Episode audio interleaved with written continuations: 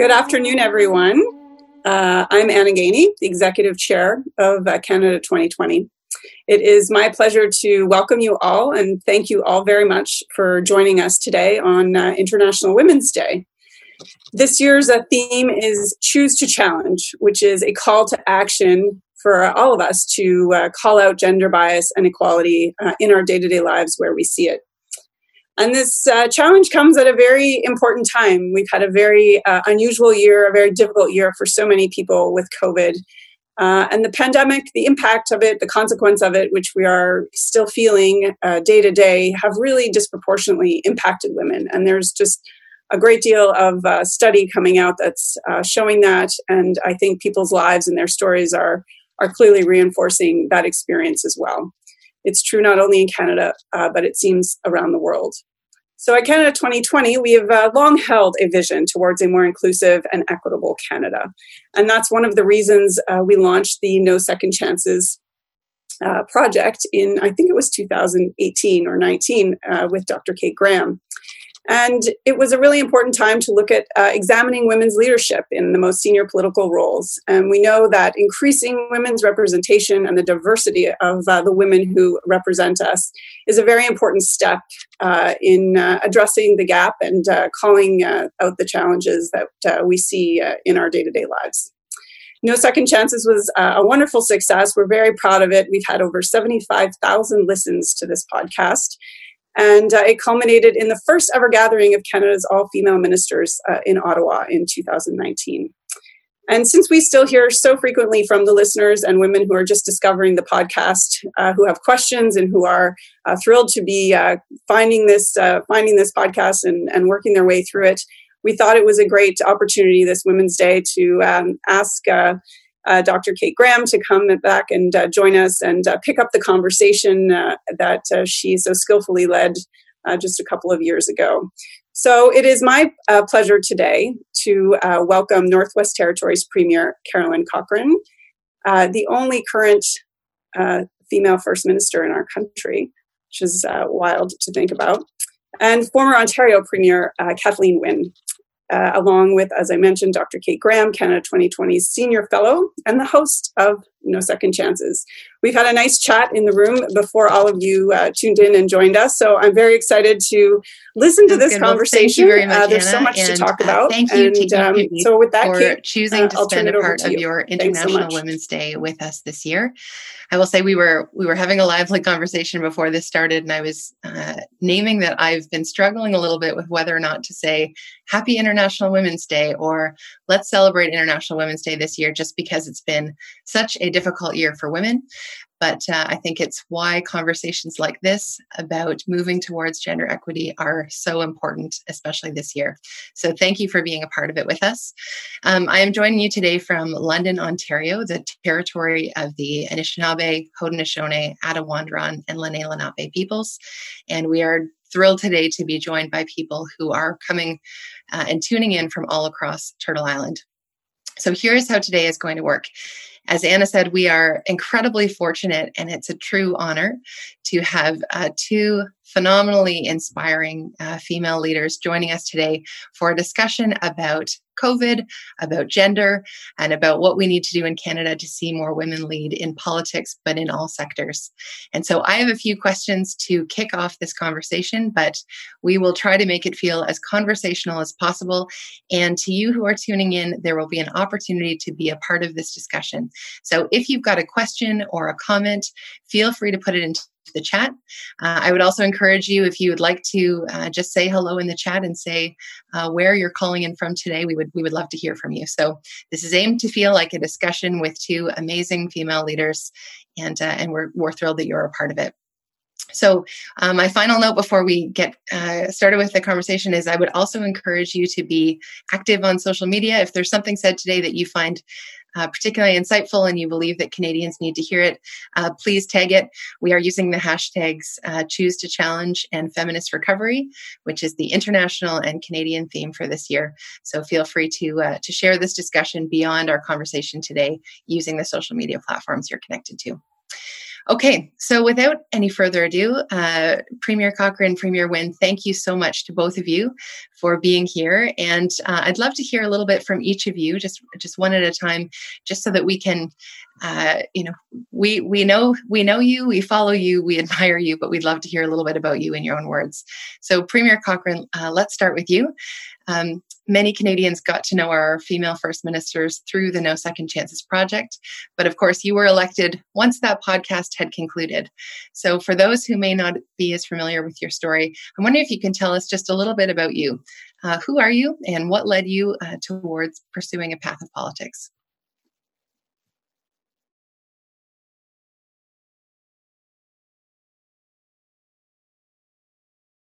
Um, thank you, Kate. I really, uh, I'll start by saying I really think that the uh, the uh, quote for International Women's Day is appropriate in my story. It's uh, choose the challenge. Um, so there's always been a perception that there's a certain type of person that can get into politics, and I thought that was only gender based. But it, so of course, people with money are always the ones that should be people that have uh, the opportunities, well educated, etc., should be in politics. And uh, women tend to not be in that formula. But I choose, I chose challenge and I, I ask everyone to choose challenge. My story is a little bit different than the norm, I think. Um, I was a high school dropout in grade nine, come from a family, very, uh, a lot of addictions, a lot of family violence. Um, ended up uh, being on my own as a street kid, uh, being homeless for a few years, and becoming a single parent with two children so after the birth of my second child, I decided that I, I needed a change for my children. Um, I was bartending at the time, and uh, and I realized I couldn't do that field. I couldn't work at nights and uh, expect someone to take care of my children and then get them up in the days and get them to school, etc. So I went back to university. I went to school and got a degree, ironically, in social work.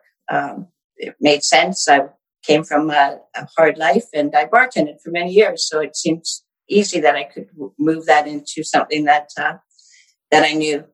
So I came out with a degree in social work, and I chose to, even though in the Northwest Territories there's very few people that are Indigenous and from the territories that are um, educated, I chose to work in the nonprofit world because I felt they needed my help more. And I worked for 20 years with uh, low income families and homeless women.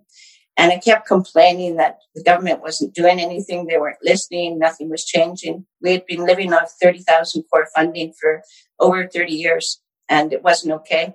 So my partner told me, uh, one day he said, I'm getting tired of hearing you complain all the time. You're smart enough. You're wise enough. Run for politics. And I never took him serious because my life never led. I wasn't one of those uh, people that should be in politics. Um, so at around the same time, we had this, uh, the status of women in the Northwest Territories came out with a campaign school for women in leadership. So I decided I'd take the course. I took it and I, and it, it gave me a huge amount of tools. It gave me the, the, knowledge to be able to know what I needed to run.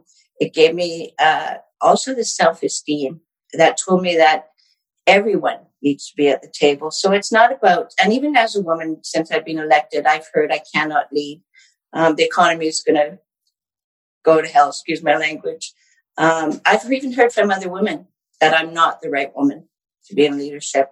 But I chose a challenge, and I challenge everyone out there, every single woman, every single person has a right to run for politics. We all have diverse voices. We all have diverse lives and only by having diversity at the well, table. Thank you for sharing. You have such an inspiring story, and I think all Canadians should so be thankful to your partner for uh, Thank you. Uh, prompting you to run, and also for you being willing to choose to challenge. So thanks for sharing that. Uh, Premier Wynne, so you have been uh, the person who's broken through uh, several uh, glass ceilings. You hold many important firsts. You've recently announced uh, your decision to, after making a tremendous contribution to public life, uh, that you will be retiring after this term. So I'm wondering if you could reflect a little bit for us about what things you are most proud of from those many, many accomplishments when you look back in your time in politics and your current time in politics. what makes you most proud?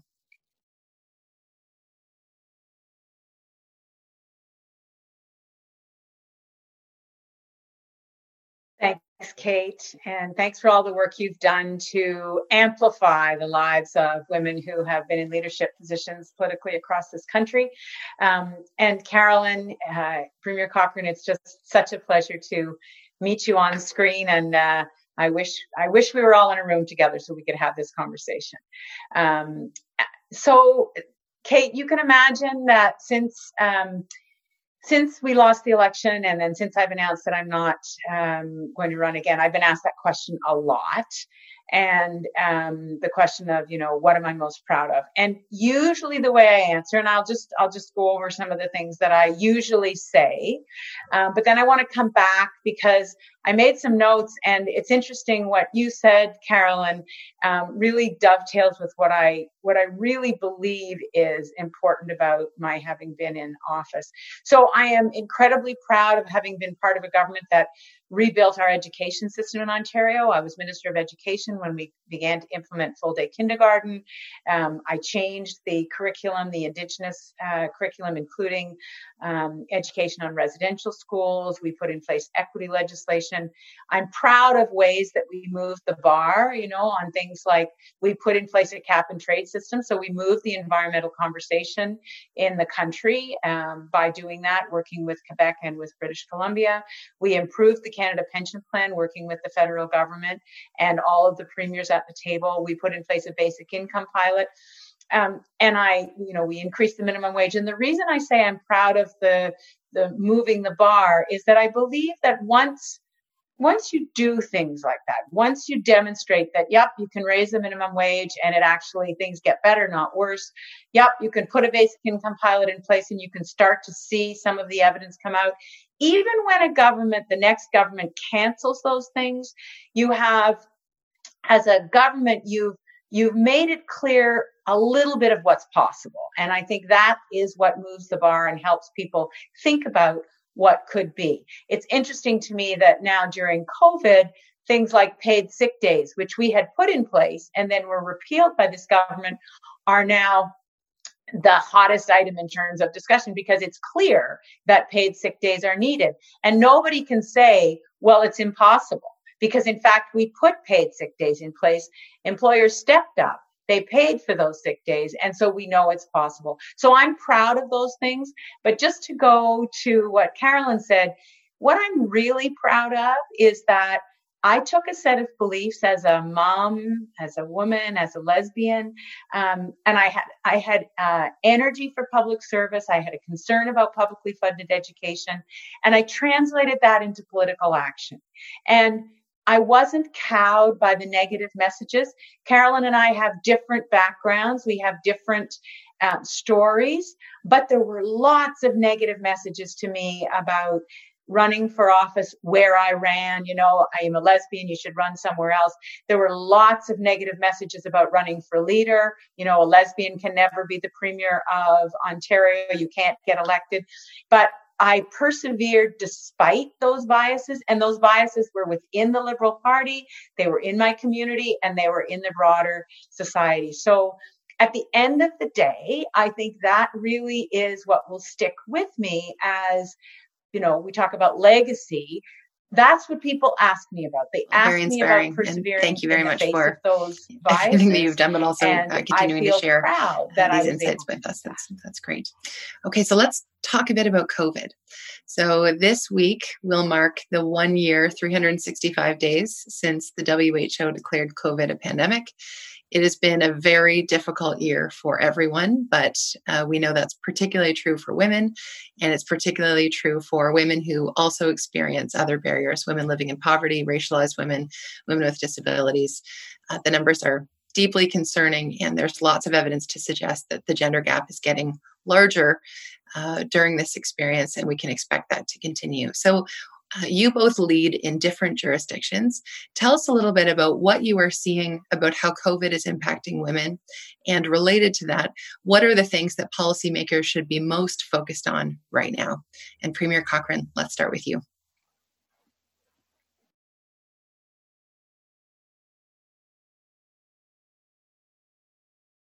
Um, thank you.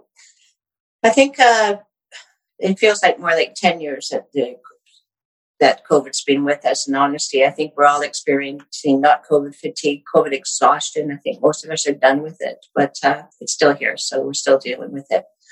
Um, when COVID hit, um, everybody was scrambling. There was no formula. Nobody had uh, experienced a pandemic. Very few people in their lives. We do have a few elders that uh, remember flu bugs that came through, but nothing to this extent. So um, in the Northwest Territories, we shut down everything. We don't have the healthcare infrastructure to be able to care for people if they became very sick. So we took the uh, the decision to be very um, conservative, actually, and make sure that uh, we shut down our borders, we closed down our our services, the businesses, etc. We went right into full lockdown. Um, and then we slowly opened up within a couple of months. We realized, okay, we know a little bit what we're dealing with. And we started to open up. But the service sectors were actually uh, restaurants, bars, etc., were ones that uh, didn't open up right away. And those tend to be dominated by women and low income people. So they were some of the people that were hit hardest with our closures. And, and even to this day, we have, uh, they're open, but there's only a certain amount of people allowed in into those establishments. And then I noticed that as people became, people were losing jobs or people became ill or, or worried, um, that women were the caregivers. So they were actually expected to stay home if they lost their jobs. They were the ones doing the most of the volunteer, taking care of the families, feeding. And those that were allowed to work, most of us were working from home. And uh, again, I didn't uh, hear as many of my male colleagues complaining about children in the background. Uh, even on the call this morning, I heard, uh, you know, the baby hopefully has got toys, is going to be okay, going to be quiet. I don't hear those conversations when I'm, I'm listening to men on, on Zoom or, you know, the, the communication uh, tools that we're using now. So women were hit very hard with having to work from home, uh, which was a luxury for some but also another chore because you didn't get a break. For often women, when you wake up in the morning, you're scrambling to get yourself ready, get children ready, get breakfast fed, get schoolwork, make sure it's done, get those children off to school, get to work, do your work, and then go home and, and do the, the housekeeping and the cooking, etc. But this all became one for women now, all things in one. So not only were women uh, having to do those chores, but they were also doing them during the day. Uh, many of my women colleagues, actually, when we're in Zoom meetings, will have children on the side of them and coming up and crawling on their laps, which I love to see, in fairness. But I also know it's a chore. Uh, when we didn't have the daycares were, were closed, it was women that were impacted at first uh, because people just expected that if there's no daycare providers, that women are going to stay home and take care of their children. So I would say that the impact on women has been horrific through COVID. And uh, but I don't want. I also want to say that the impact on low income people, on families, was was also a struggle. So, and women tend to be lower income in general. Um, so mm-hmm. a number of factors yes. that that uh, impacted them. So, yeah, it was. It's been a tough year for for COVID and for women. Yeah. So um, ditto to what uh, Premier Cochrane said. You know, in my own riding and uh, across the province, we've seen um, women in the service and the caring sectors, the front line, most at risk. Um, but they're also the people who are responsible for the caregiving and homemaking in their own homes. And that is a huge, huge burden. And it's the reason that um, so many thousands of women have left the workforce. I mean, apart from the loss of jobs, but um, the the the disproportionate impact on women has included women leaving jobs and being at risk of not coming back into the workforce, and that's that's one of the things that I think uh, policymakers have to focus on now is how do we actually help women transition, make the transition back into the workforce? What are the supports that probably should have been there to start out with, but certainly are needed now in order to get women back?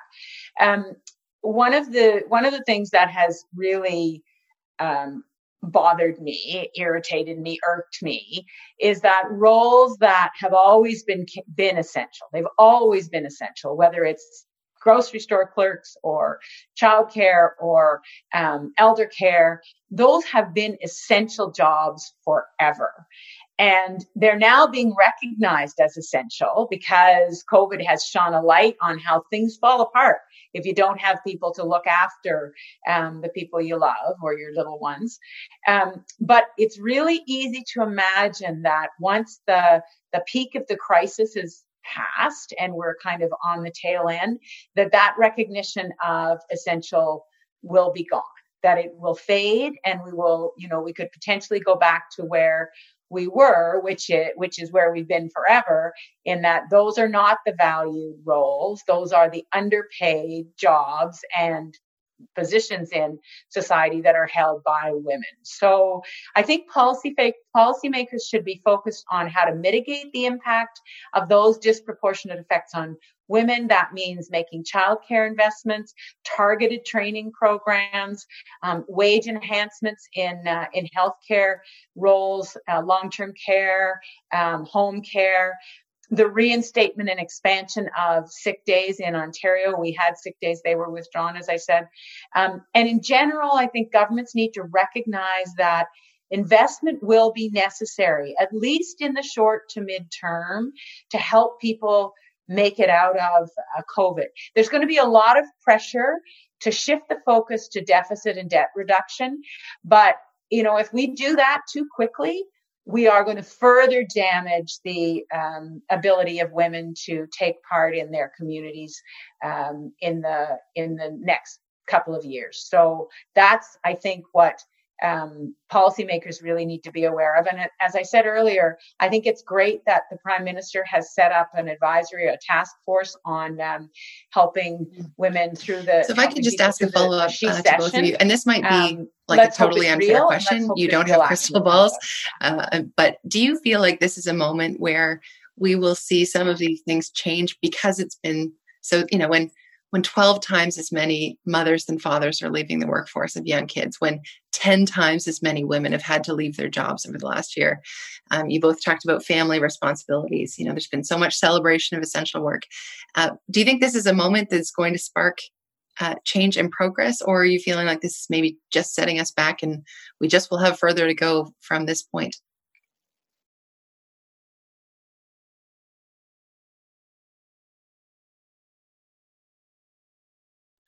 Well, I think, you know, I think the danger, just to, you know, to build on what I said before, um, I think the danger is that leaders who try to do that are going to have loud voices yelling at them about no more money you know that you can't invest any more money. And that's what i'm worried about. So you know people in premier cochrane's position are going to have financial advisors and you know members of their their own caucus, their own governments who are going to be saying, whoa, whoa, whoa, whoa, whoa, we've spent way too much money. We've got to slow down, you know, future generations, etc. As though future generations don't need the supports of their families, their mothers, and those social services that are going to get them off to a good start. So, so I, I hope it's a moment where, where we will do the right thing, Kate, but unfortunately I'm old enough that, you know, these, some of these moments have come before and we haven't taken advantage of them. Maybe, maybe this is different. I hope it is.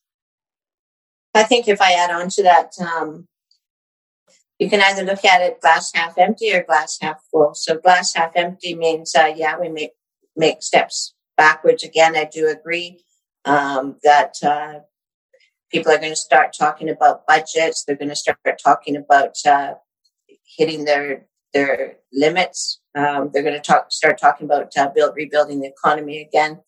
However, at the same time, I think it has brought a light onto the um, the role of women and the importance of women. Uh, research right across the world is saying, and, and it's not just myself that's seen that. It's saying that women leaders, um, women politicians, women CPHOs, women uh, in the research field, in the, the helping field, nurses, doctors, etc., are dealing with COVID 19 differently. There's, the countries that have more women leaders are actually more successful in dealing with COVID. It's also brought, like I said, to the forefront the, the necessity of women, the, the lack of childcare, the lack of opportunities for women. So I'm also very hopeful that uh, women across the, the world, not only Canada, but across the world, will see that this is a time for change and that we either step up to the plate now or we let things slide backwards. So I am very hopeful that more and more women, based on what has happened, will put their names forward and will take leadership jobs as we move forward. It's very lonely being the only woman at the table in the federation. And that is that is so important because if if there, you know, every table had more women at it, there would be even more hope that that you know these things that we're talking about would be addressed. And I think the other thing is the way Premier Cochrane talks about the investments and the economy is a shift from the way traditionally we've thought about the economy. The economy includes the ability to feed our kids, to look after our kids, to look after our elders. It's not just a balance sheet. You know, it actually mm-hmm. includes mm-hmm. the way we live so let's, our lives. Uh, carry on that same topic about women about in our most senior political leadership roles. Uh, Premier Cochrane, you you mentioned uh, that there has been a lot of attention about women leaders over the last year. There are really interesting research studies coming out on this that even after controlling for population size or income or capacity of the healthcare system, there is a difference between countries where there are lots of women in leadership roles and those that aren't in terms of how they've fared during COVID, meaning more cases, uh, more deaths in countries where fewer women are in leadership roles. So, this is obviously an emerging leadership or an emerging uh, research area. We're all living through this right now. But what do you think explains those differences? So, why does it matter? I think we, we sort of assume that this is that, you know, people generally understand this, but why does it matter uh, during times of crisis that we have women in senior leadership roles. And uh, Premier Cochrane, maybe we'll start with you.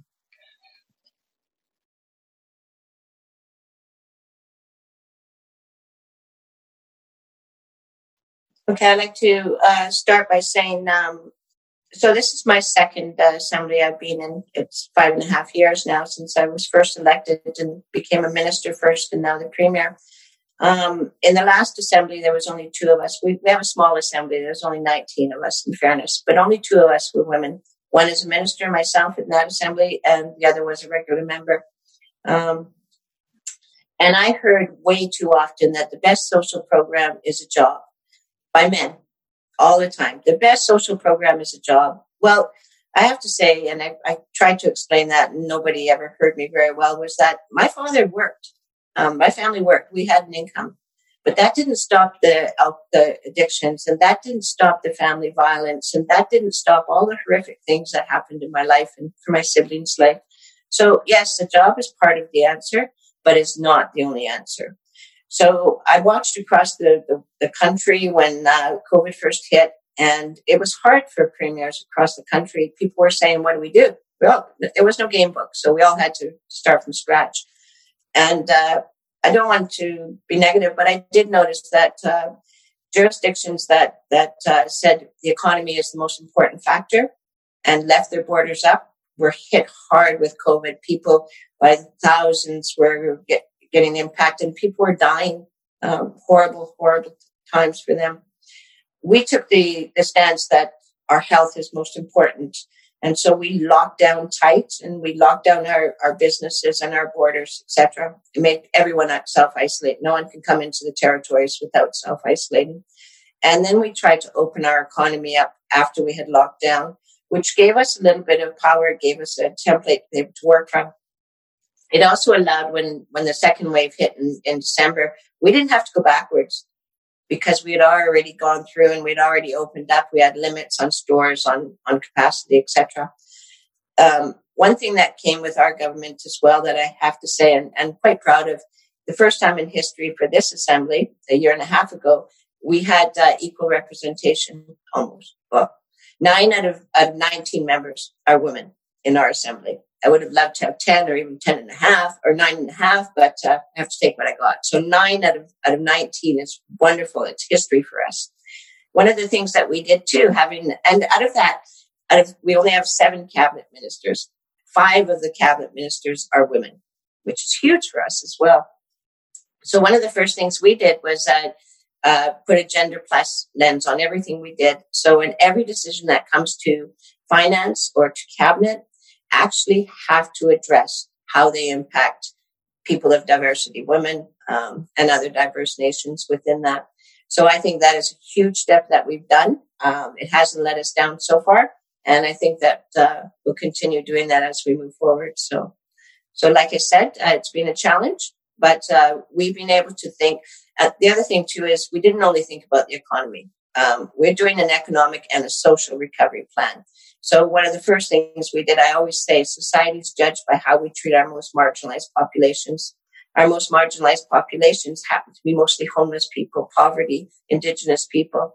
So we took people off the streets, we put them into shelters. I never, I don't want to see those go back. Um, you know, the amount of things we, uh, we expanded our distance education, our v- virtual distance education for students, um, made it more powerful because we don't have the, the, the same levels of education in all communities. We don't have the access that people have in the South.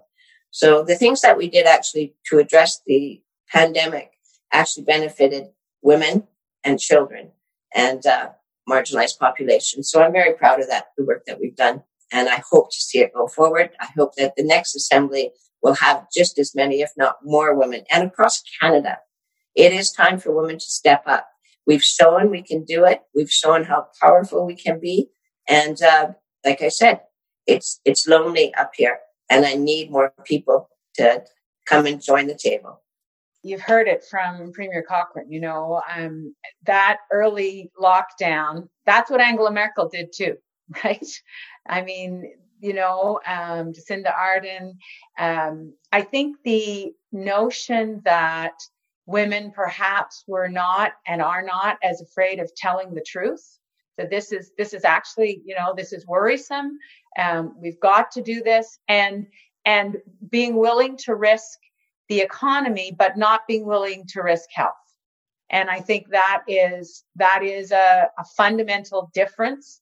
Um, i think that um, the fact that women uh, leaders seem to have jurisdictions that are more engaged in systematic testing and that you know that may not that may not sound like it directly links to not being worried about telling the truth, but the more you test, the more you know, the more evidence you have, and therefore the more you can base your decisions on that evidence. So um, I think not not wanting to hide the truth, wanting to actually know what's going on leads to more testing. I kept in Ontario, I kept asking that question early on. Why are we not testing more? Why are we not getting the information about what's actually going on? So I think that um, women led countries and, and jurisdictions have engaged in more of those activities that are based in evidence, that are based in science, and they haven't been afraid to work with their um, to tell that truth to their constituents I don't know about the empathy piece. I mean, I was looking at some of the literature or some of the articles that have written about this, but I got to think that Jacinda Ardern's um, comment about the Easter Bunny and the Tooth Fairy early on, it just demonstrated a humanity and a connection to people's everyday lives that is part of that decision making um, that I think is uh, is part of why people have trusted leadership and it and you know, the the success of jurisdictions um, in fighting COVID has a lot to do with people trusting the instructions of their government, the um, advice of their government. So I think all of those factors play into why women have have um, have been successful. And like Premier Cochrane, I really hope in this, um, as a, as a result of this, that we see the shift, a shift in how we think about leadership, how we think about strong leadership. Because honestly, Kate, you know, we've talked about this. When when people imagine a leader, they imagine a man. So let's mm-hmm. hope that okay, this great. worldwide pandemic uh, as always can start to shift. Okay, audience, I have uh, one more question is. for me, and then we'll be turning it over. We've got a few questions submitted already, but if there is something on your mind, this is a great opportunity to uh, ask a question and and receive some insightful responses. So please put those into the chat. Uh, the final question for me before we open the floor up is so we have had 300, I think it's just over 320 now, but more than 300 people throughout Canada's history have served in the roles that you have. So as first ministers, they've reached our peak political post and only 13 have been women and you are two of them. So there are many people watching this, I suspect, who are maybe thinking about what their own political engagement may look like. There may be women thinking about running. And so I know you're asked this question a lot, but I'm wondering if you could give a piece of advice for uh, particularly women who want to see those numbers change. They know that that's not good enough. They're thinking about stepping up their own engagement. What advice would you have for them? And uh, Premier Wynne, let's start with you.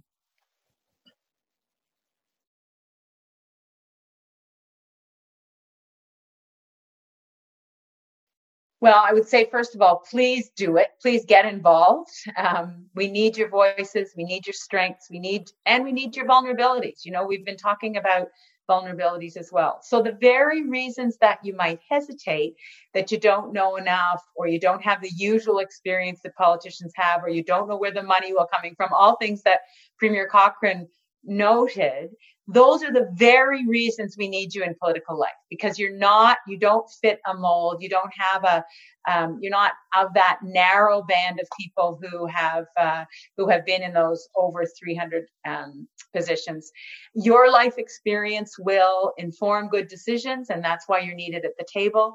Um, and there's really no single prescription for experience that is necessary for political life. You know, we need diversity and um, and fundraising is a learned skill. So anybody who tells you you don't, you know, you don't, there's not enough money, please, you can pay some attention to that, but basically ignore it because you will find someone to help you raise money. The money will come. And the fact that you don't necessarily have links to people with deep pockets, that should not be a deterrent. And uh, so I just want to say that. And finally, um, listen to your gut instincts you know your inner resources. You you'll build a strong team. Um, don't be afraid of losing. Uh, okay, but Premier fundamentally Cochrane. listen to who you are and what you believe in and that uh, that will carry you a long way. Um, so i agree. Um, again back to the slogan is uh, choose a challenge. Choose a challenge uh, societal beliefs that uh, men are better leaders and choose to challenge yourself. I find that one of the hardest things for women actually when they're thinking about leadership is is looking at our own uh, areas of concern and, and and identifying our own strengths. I don't find that as much with with men who decide to run for leadership. They look at uh, their strengths. Why would I be a good leader? I'd be a good leader because I'm educated. I worked in. I ran a business, etc. Women tend to be the opposite. We, when we think of leadership, we tend to think of all of our deficits.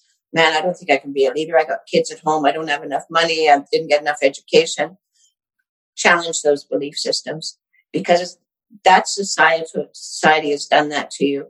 Society has, has built up men to look at their strengths because if you're, if you don't portray, portray yourself as someone strong, you're not considered a man in society, which is a fallacy as well. And women are supposed to be humble and quiet, barefoot, pregnant in the kitchen. I hate to say that, but uh, I'm a horrible cook. I like to walk barefoot, but I'm a horrible cook. And I'm 60 years old, so my days of pregnancies are done. Um, but I still have a lot to offer, and, and so do so many people. There is no one prescription for who should be a leader. Uh, like I said, I took beatings a lot, even by other women that said she's not the right woman. Make sure you get the right woman if you're going to get a woman. What is the right woman? What does that look like? Nobody's ever laid that out for me, and nobody should lay that out. So I would love to see more women of, of all kinds of diversity, women of color, women of, of different incomes, women of different backgrounds, uh, you know, women in business, women in that stay home, all kinds of women. We all have something to bring. And when, until we have equal seats at the table, because women think differently. We don't think that better. We think differently. And until we're represented equally at the table, then we will always be having these discussions. As uh, Premier Wynne said, um, we'll still be talking about childcare in 20, 30 years from now. We'll still be talking about essential service workers in 20, 30 years from now, unless we have equal representation. So every woman out there that is thinking of a leadership, challenge yourself. Choose to challenge yourself. Choose to challenge societal norms. Put your name forward. You can do it. And Caroline, I love your comment about the right woman. How many times do yeah, we bother true. thinking about who's okay? Right so we are getting some, uh, some insightful questions in here, and I will uh, read them out and uh, either of you can contribute, both of you can contribute. Uh, the first one is about social media and generally the difficult and you know one of the reasons women may not want to step forward is because they are stepping into sometimes a, a, very negative environment. So the question is social media platforms have accelerated and weaponized the abuse that women in politics experience. And that abuse is now being targeted at public servants as well. So, what would you like to see happen in terms of the regulation of social media platforms and the abuse to policing and addressing online abuse? So, what can we do about this online environment that can be particularly difficult for women?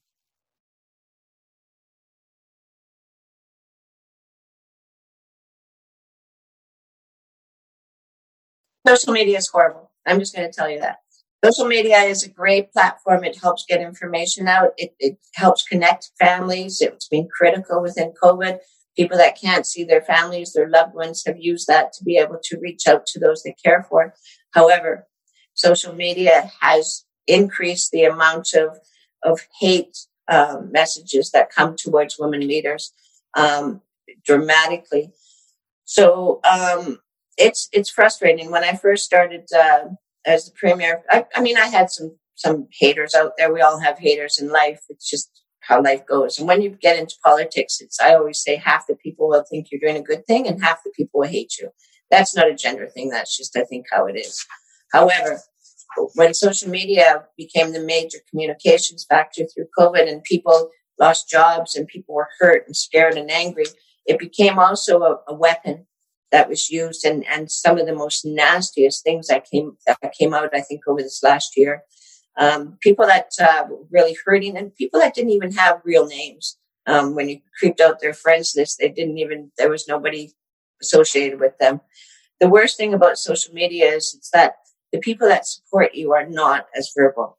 It's the people that don't like you that tend to take up the airspace. And that's distressing. So I do think there needs to be some regulations around that the names that have been called, the women leaders out there, the things that I've had to, to look at, the things my family have had to see and be subjected to are not okay. If we're if this is the major communication method going forward, and I see it as, um, then we definitely need regulations. We need to stop the allowance of hate messages. We need to stop the allowance of racism messages. We have to stop anything. And I don't believe in burning books, but I do believe in respect. And I, I see that uh, when you can hide behind a fake name and not have a picture associated with you, it's too easy to slam out hate messages. And the public, for some reason, feed off of them. And then it becomes a snowball effect. So if we don't uh, do some regulation uh, federally on, on the use of these social mediums, then you're going to see more and more bullying out there. And I hate to say that, but uh, bullying leads to often to mental health issues, and often can lead to suicide, uh, tragic ends for people, or really bad choices in life. So I think that it has really highlighted the need to address that and the need to have regulations around how we're dealing with social media. Personal opinion. I just want to add. I mean, I, I agree with uh, with Caroline. Um, I know that I saw in the Q and A that this question comes from Siri Agrell, who is uh, who's done a lot of work on this and understands the issue really well. Um, and I wish I wish I had an easy answer to it. I think there does need to be more regulation. I think um, what Premier Cochrane said about uh, the anonymity is makes it really really challenging. Um, and I think if people were forced to be who they are online, I think it would be different. Um, I think the line between hate speech and just critic and critique has to be very, very clear.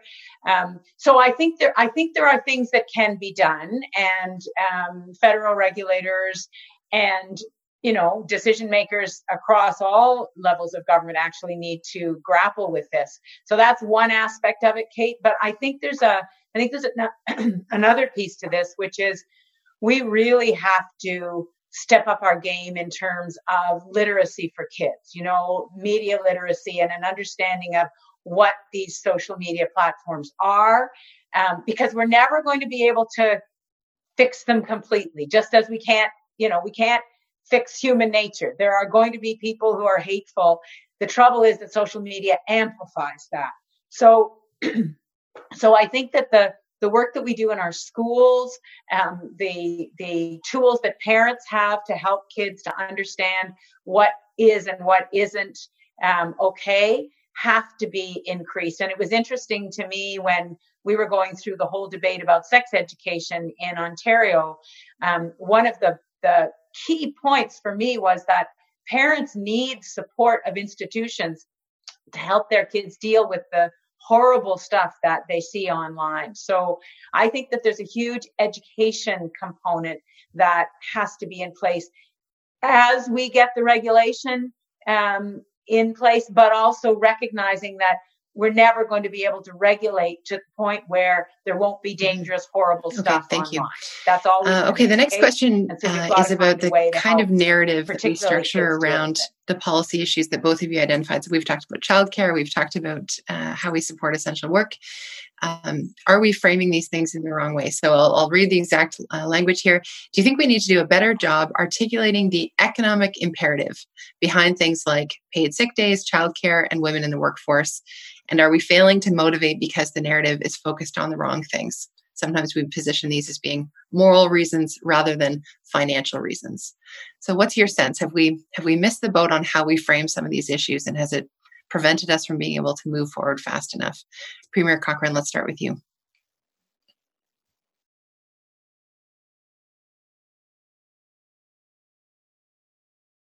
Um, absolutely, we've missed the boat on it. Um, we always thought, like I had said earlier, uh, too often I had heard the best social program is a job.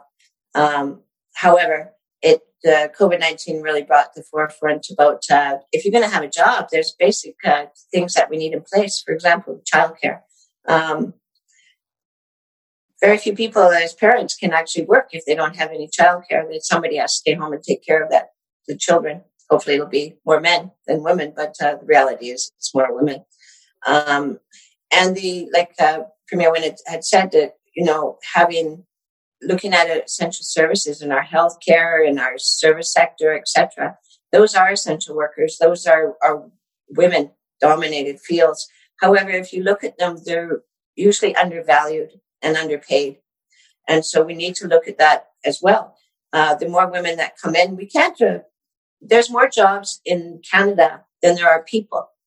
Um, so we need women working. And women don't want all, all women don't want to stay home, be pregnant, barefoot in, in the kitchen. Like I said, I'm a horrible cook. Um, so we have a, we have assets to bring to the workforce. We think differently. We have a different viewpoint. Uh, we have a lot to offer. And so if we only frame it as, uh, we need to take care of the economic recovery and go back to normal, like uh, like Premier Wynne had, had, had stated and, and a little bit worried that all these good things that we brought forward are going to disappear, then we have missed the boat. So we now need to think we've learned. Uh, it's been put bare in our face the the importance of women, the importance of of caregiving, uh, both for children, for elders, for those we love. And so, if we really have seen that over the last year, wouldn't it be a sin to go backwards and and uh, demote those positions and uh, say it's okay to undervalue them and underpay for them. They need to be recognized. COVID's brought it to the forefront, and we need to address them properly by paying them right, okay. right, and also by making sure that services are there so all people can work, not just men. Yeah, so I I think um, in political terms, I think that it's true that we probably uh, have missed the boat in some ways in terms of framing these issues in a traditionally economic context. I think that is probably true. Um, and maybe COVID will, I hope COVID will give us the opportunity to reframe them a bit. But I think we have to, let's just consider what the um, underlying assumption of that whole discussion is. The underlying assumption is that it is actually more important to frame childcare as an economic good than it is to frame it as a human good. So it's actually more important that we increase productivity in the economy than it is that children get a good start so that they can be fully functioning um, human beings. And I get I get that the economic argument is going to be privileged over the human argument. I get that, but I don't buy it. You know, I don't, in my heart, I don't believe that publicly funded education is just about making people able to make more money. It is about a society that is um, is more equitable. It's about people being able to take part in their communities. It's about people being able to be healthier. And we may frame those as moral goods, but that's where the division between moral and, and economic is it's a false it's a false separation they are connected to one another and we've got to reconnect them in our in our minds so yeah let's make the economic arguments but let's not forget that the the moral the social the emotional psychological arguments are all part of that okay that you. economic uh, so our next question is about how do we get more women sense, involved in all parts of the political process. So we tend to focus a lot on getting women to run, which of course is important. But uh, this person identifies it in your roles and throughout your journeys in politics. You've seen women organize and inspire progress and inspire others to get involved. So, to people who are watching, what can each of us do to make sure that more women take part in the political process? What are specific things we can do to get more women engaged in politics in some way? Uh, Premier Wynne, let's start with you.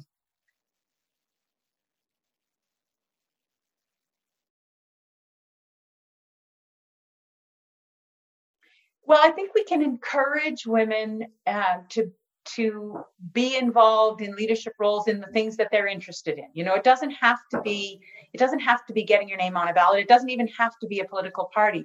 I always say to the young kids when I um, when I'm talking to groups of kids that find the thing you're interested in you know? And if you find the thing that you're interested in and you and you try to make change in that area whether it's a club at school or whether it's an organization in the community if you develop those skills and you hear your voice in uh, in an environment where you're either taking a leadership role or you're part of a, a collective action that is the kind of preparation that you need for being involved in politics. And then later you you know you may decide that you want to be involved working in a politician's office or being part of riding associations or campaign teams.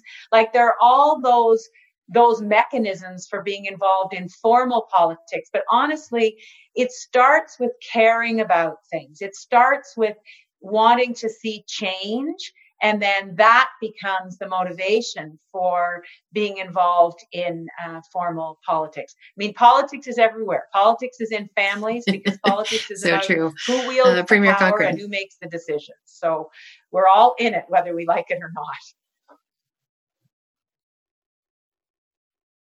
Um, thank you. I, th- I think it uh, it starts from when we're young. Um, again, I'm like I said, I'm six years old, so I remember when I was young. The times are changing a little bit, but not a lot. Um, when I was young, uh, women got Barbie dolls, and boys got skates or hockey pucks. And um, I am seeing that changing a bit, but not a lot. I'm still noticing a lot of uh, girl children are getting Barbie dolls, and a lot of boy children are still getting hockey pucks. Um, why can't women have hockey pucks, and why can't boys play with toys with, with dolls. Um, they're going to be parents one day, a lot of them, so they should learn soon. I also think that, so I think that starting young has to be considered. I also think that the school systems actually need to change. Um, there is a reason, I'm not even sure what it is, but people get graded A, B, C, D, and F in school. How does it feel to get an F?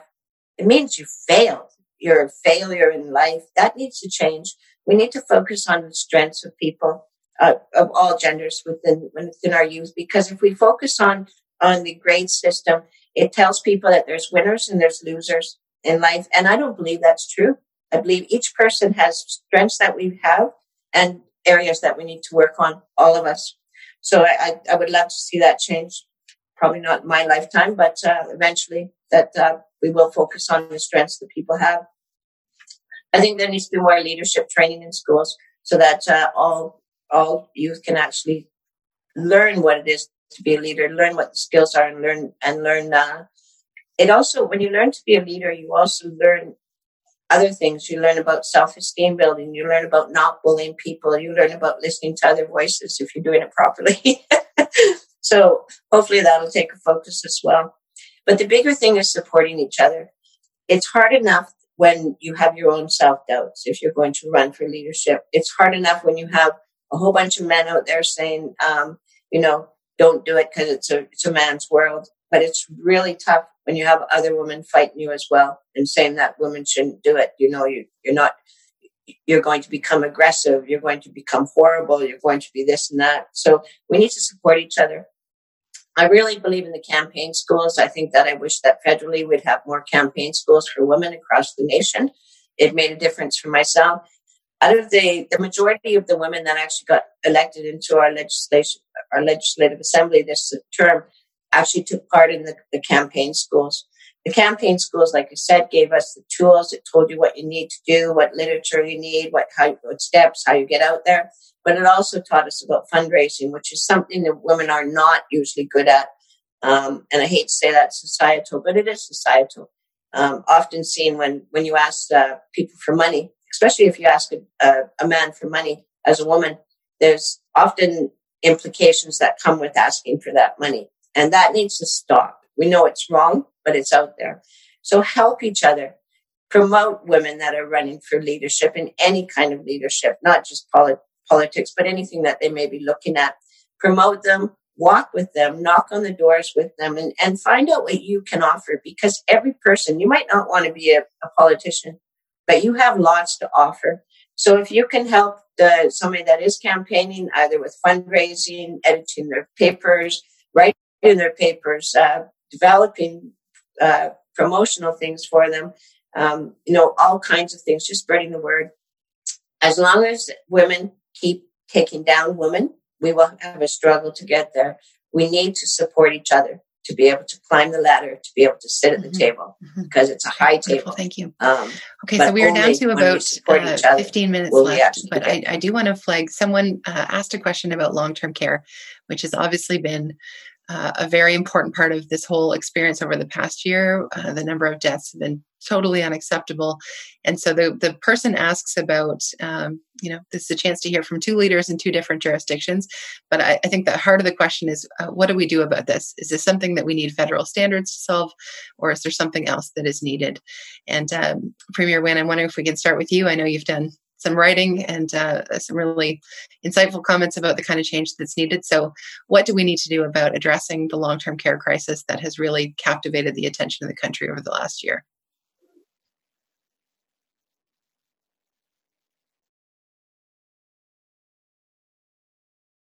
So kate i think there are some i think there are some immediate things that should have been done and still need to be done um, and those have to do with um, with staffing in uh, in long term care homes and in retirement homes and in home care, quite frankly, because we're talking about that continuum.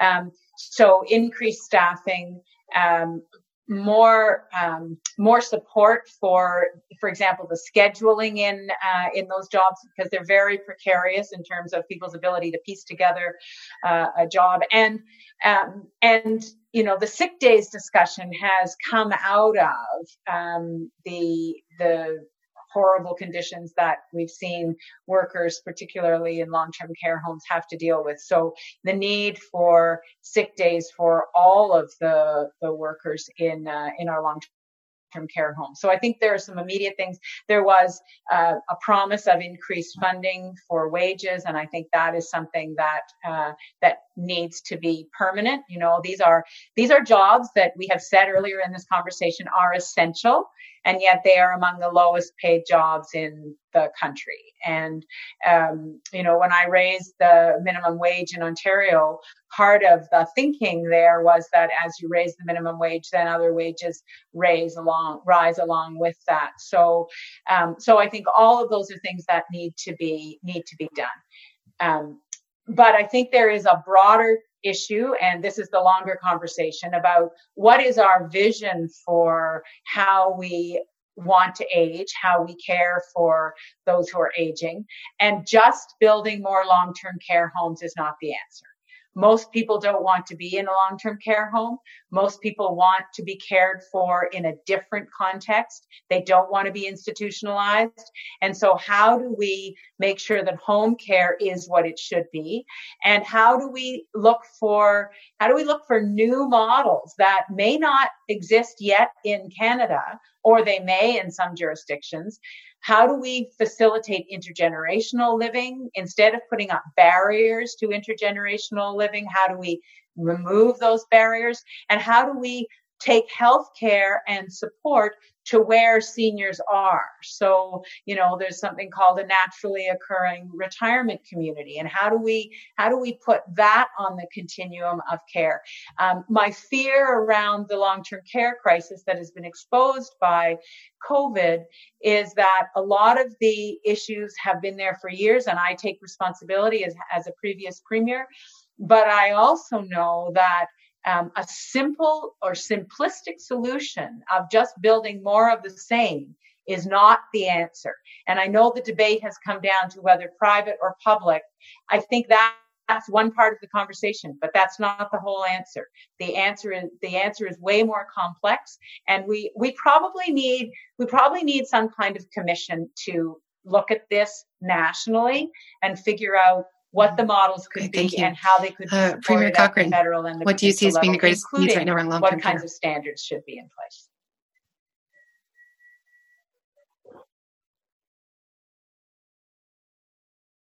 Well, I think there's a couple of things I agree with uh, Premier Wynne in, in that uh, we do need to recognize the workers. We need to uh, make sure that they're paid appropriately. We also need to make sure that uh, that there are standards within long-term care facilities so that people's uh, not only their health needs are met, but their their social needs, their the interaction, the the, the life needs are met as well.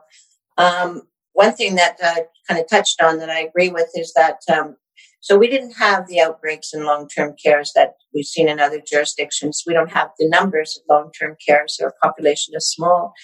Um, but what we did see is that uh, we were um, almost warehousing people when they got to be a certain age and they needed extra help. We were just sticking them in long term care facilities, not realizing that, uh, like Premier Wynne said, we did a lot of people don't want to go into those facilities, and not everyone needed to be. So instead of just looking at long term care, I think the question, if we focus just on that, then we might get stuck in the same situation that we're in now. I think we need to talk about aging in place which might mean long term care, but it might also mean um, having a, a, unit in your home or be able to provide uh, services to people a little bit differently than actually just sticking them into a, a facility.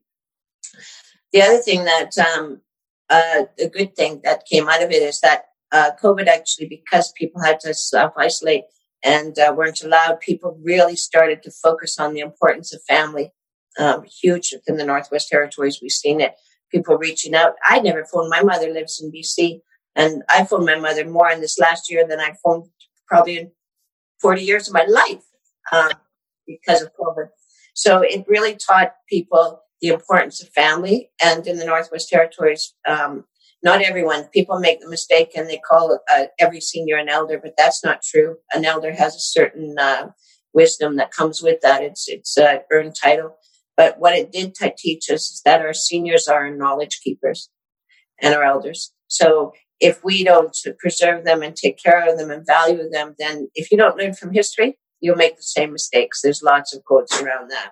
So if we if we don't take care of our seniors then and our elders, then we are at risk of losing our knowledge, and that's a, a huge uh, liability if we go there. But the other thing I want to bring up is that we talk about the long term care, and I've heard that argument over and over. Um, what are we going to do about it? It is one sector of our vulnerable population. But why aren't we talking about homelessness? Are there not more people that were actually had to living on the streets than there are in long term care? So I guess my worry is that when we start to pick and choose which are deserving and which are not, are our seniors more valuable than the people sleeping on the streets? So I would like to see not only long-term care uh, standards come across, but also homelessness standards come across and housing for people. Maslow's hierarchy, food, clothing, and shelter. If you don't address those needs to start with, then people cannot actualize what, what their potential is. So let's not forget, again, society is judged by how we treat our most marginalized people. Elders are one of them. Seniors are one of okay. them. Okay. Um, the next question is uh, this is an interesting question. So you've probably been asked a thousand times about the best piece of advice that you've been given, and this is the opposite question. What is the worst piece of advice you've ever been given about politics? I think actually both of you in your stories at the beginning shared about uh, you know, there's lots of discouragement along the way. But have you ever received a piece of advice that was just terrible?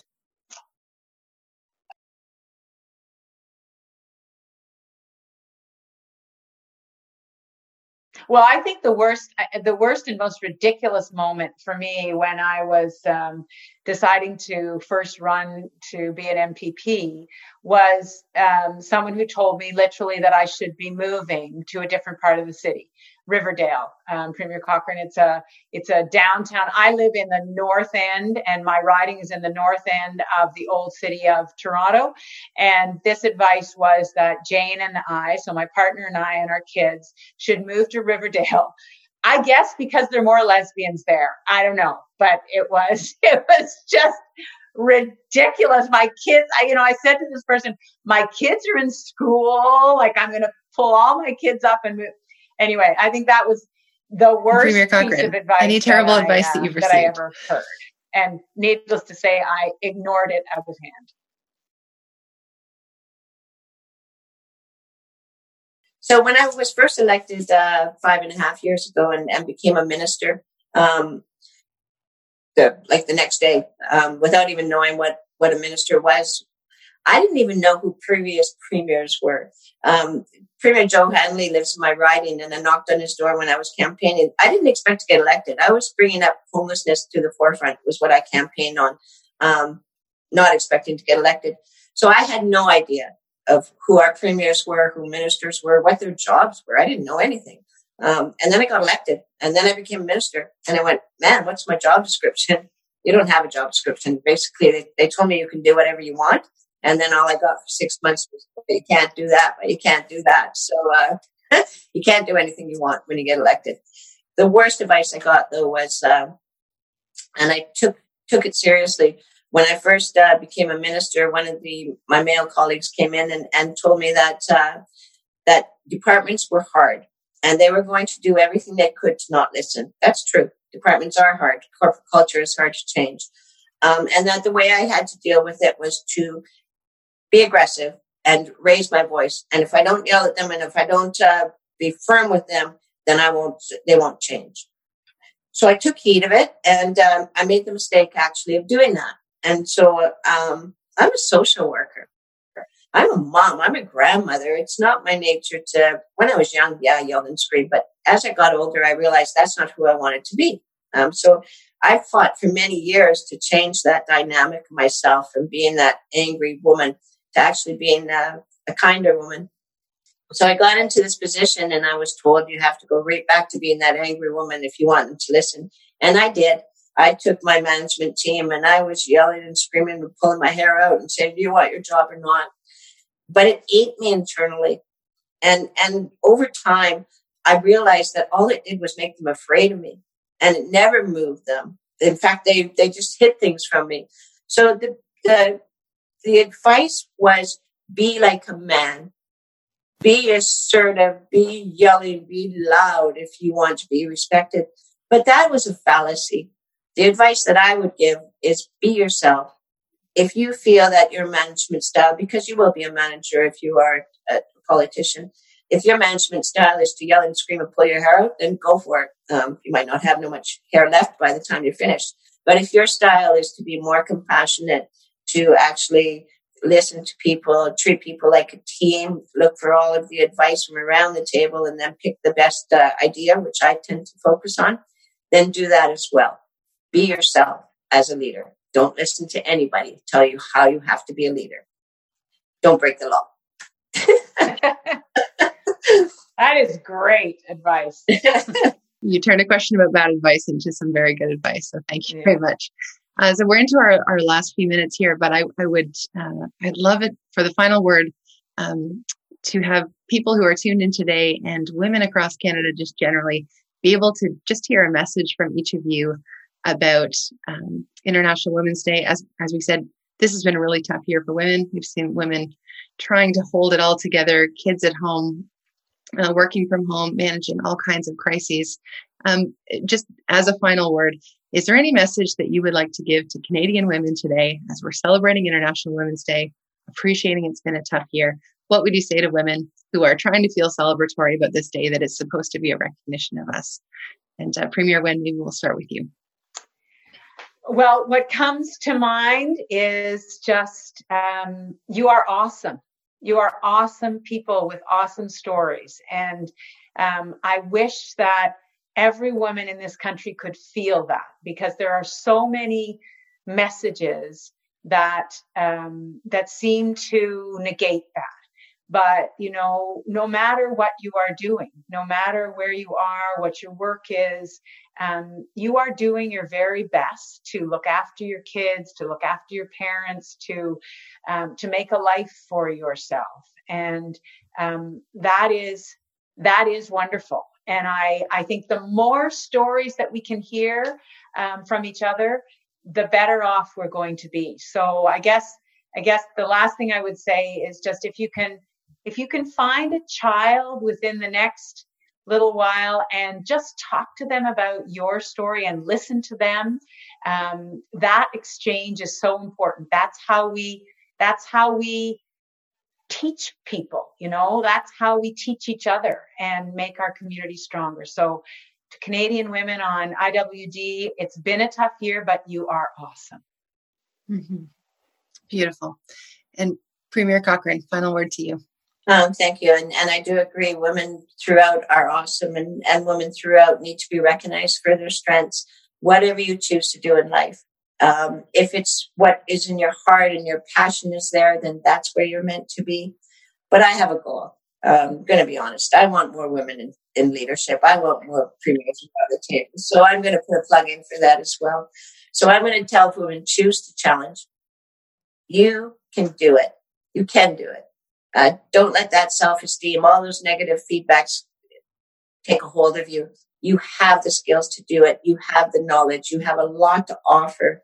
You deserve to be here. And we need you at the table.